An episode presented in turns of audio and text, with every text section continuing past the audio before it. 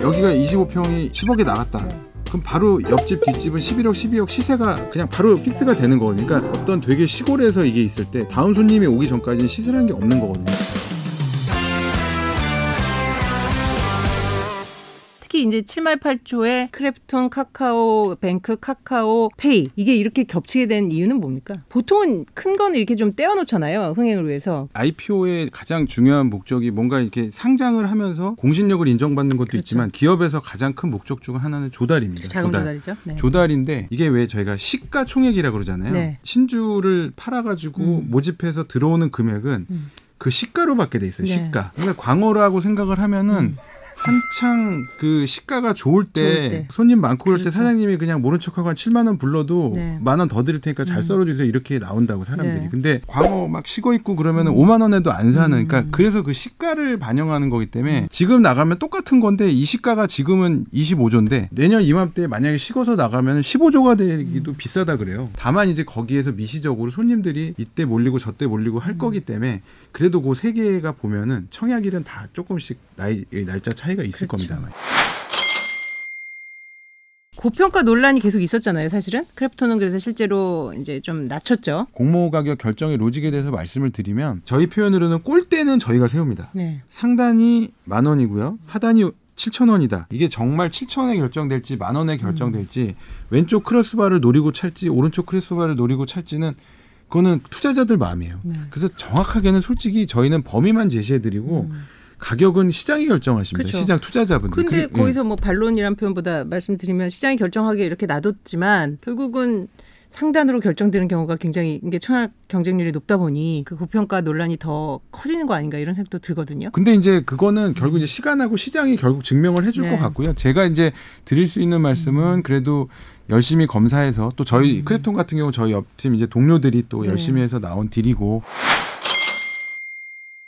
하반기 가장 관심 LG 에너지 솔루션 빼면 또 안 되잖아요. 흥행 흥행이란 표현 또 그렇지만 어떻게 보세요 LG 에너지 에너지 뭐 그렇죠. 이제 네. 사실 100조 원 시가총액 100조 원 얘기도 나왔었잖아요. 네, 그리고 네. 이제 뭐 50조, 70조 저희 어떻게 갈지 모르겠지만 뭐 음. 무조건 빅3겠죠. 네. 삼성전자, 하이닉스 그 다음에 이제 뭐 자리할 것이고 네. 2차 전지, 배터리 뭐 이런 거 보면 방향성은 사실 누구도 거부하기 어렵잖아요. 네. 그러니까 그 그러면 이제 업이 좋은 거는 맞고 그런 거죠. 강남 좋고 대치동 좋고 네. 압구정동 재건축 좋은데 아 근데 57억 4천만 원 내가 지금 있냐 이- 뭐 음. 이렇게 이렇게 얘기하면 이제 끝이 없으니까 네. 예를 들어 이제 좋은 주식인데 음. 좋은 주식을 또 싸게 살 수 있냐는 좀 별개일 것 같아요. 그래서 그렇죠. 음. 그런 여러 가지가 너무 오버슈팅이 돼 있으면, 음. 그러니까 공모주라는 게 꼭 공모할 때안 음. 받으셔도 예를 들면 첫날에 조금 빠지면 또 사도 되고 이제 네. 그런 게 있어서 첫날 뭐 따상 이런 거는 제가 봤을 때는 조금 음. 이제는 좀 잦아들 가능성도 있기 때문에 네. 꼭 공모 당시가 아니라 진짜 좋은 주식이라고 생각해 놓으면 찜해 놓으시고 음. 뭐 며칠 지나서 한 1개월, 2개월 지나서 하시는 것도 방법이 네. 아닐까.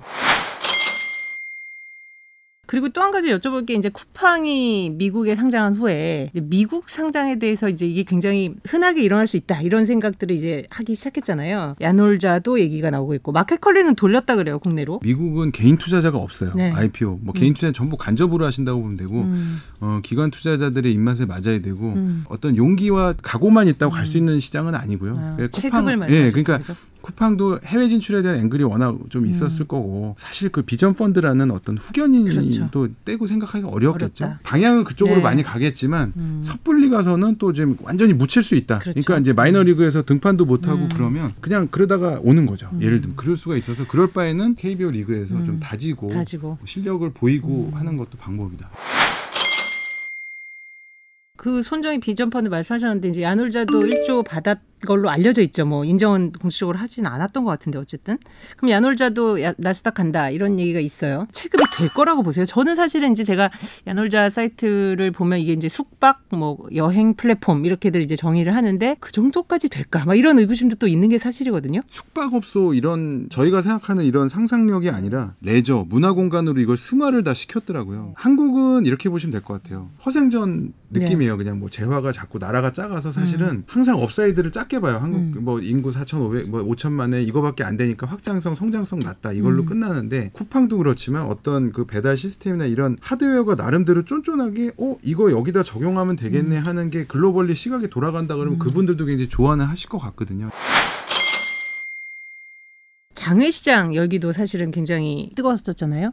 그래서 저도 이제 봤더니 뭐 22조 돌파했다 뭐 이런 통계도 있던데요. 사실은 이제 코스닥이나 코스피 좋은 게 언제든지 현금화될 수 있고 음. 이격도가 좀 안 나죠. 그러니까 제가 좀 말씀을 드리면 네. 강남 아파트, 상암동 아파트, 목동 아파트라 그러면 예를 들면 여기가 25평이 10억에 나갔다. 네. 그럼 바로 옆집 뒷집은 11억, 12억 시세가 그냥 바로 fix가 되는 거니까 어떤 되게 시골에서 이게 있을 때 다음 손님이 오기 전까지는 시세라는 게 없는 거거든요. 그러니까 저희가 그런 게 생각보다 굉장히 커요. 그 수 수급이 유동성이 없는 시장에서 굉장히 위험하거든요. 한번 물리면 확 물릴 수가 있어서 저희는 사실은 그렇게 많이 추천을 추천드리긴 좀 어렵죠. 그렇지만 음. 이제 장외 시장에 또 일종의 가격 발현 기능, 순기능이 있기 때문에 음. 그런 거에 대실 수 있는 체급이 되시고 음. 뭐 본인이 자산가고 돈이 많으시다 그러면 음. 뭐 당연히 한번 해보실 수 있겠죠. 근데 이제 음. 뭐 여기가 굳이 뭐 주린이 음. 주린 청소년 그렇죠. 뭐 이런 분들 뭐 하신다고 하면 네. 남들 좋다고 하는데 가서 이제 하시는 게 맞지. 예. 일각에서는 슈퍼 IPO 하고 money move가 이제 굉장히 크게 일어날 수도 있다. 아까 이사님 말씀 중에도 계셨어요. 이거 여기에서 여기서 일로 가는 거지 뭐 새로 이만큼이 생기겠냐. 그러다 보니까 사실은 뭐 기존 주식을 팔아서 증거금 마련하고 이렇게 되면은 굉장히 좀 그 코스피라든지 다른 기존 주, 그 주가에 영향을 미치지 않을까 이런 얘기도 하는데 단기적으로 가장 큰 이벤트는 역시 그 투자 심리인데 투심이 예를 들면 돈이 갈 때가 아직은 뚫린 게 아니잖아요. 부동산도 이제 뭐 더 가기도 어렵고 금리도 당장 올리기는 어렵고 팬데믹이 그렇다고 뭐 당장 내일 모레 끝날 것 같지는 않고 뭐 끝난다 끝난다 말하고 있는데 갑자기 1,600명 뭐 발병했다. 코로나가 뭐 주식시장에는 호재다 이런 이런 말씀하신 분들도 있던데 뭐 저도 악재까지는 아니지 않나. 그렇죠. 이렇게 코로나면은 또 지원금이 있습니다. 나오지 않습니까? 예. 뭐 예. 미래에셋대우 조인지 기사님과 여기서 인사드리겠습니다. 오늘 감사합니다. 저는 그 미래에셋 대우가 이제 미래에셋 증권으로 아, 바뀌었어요. 그런가요? 예, 예, 예.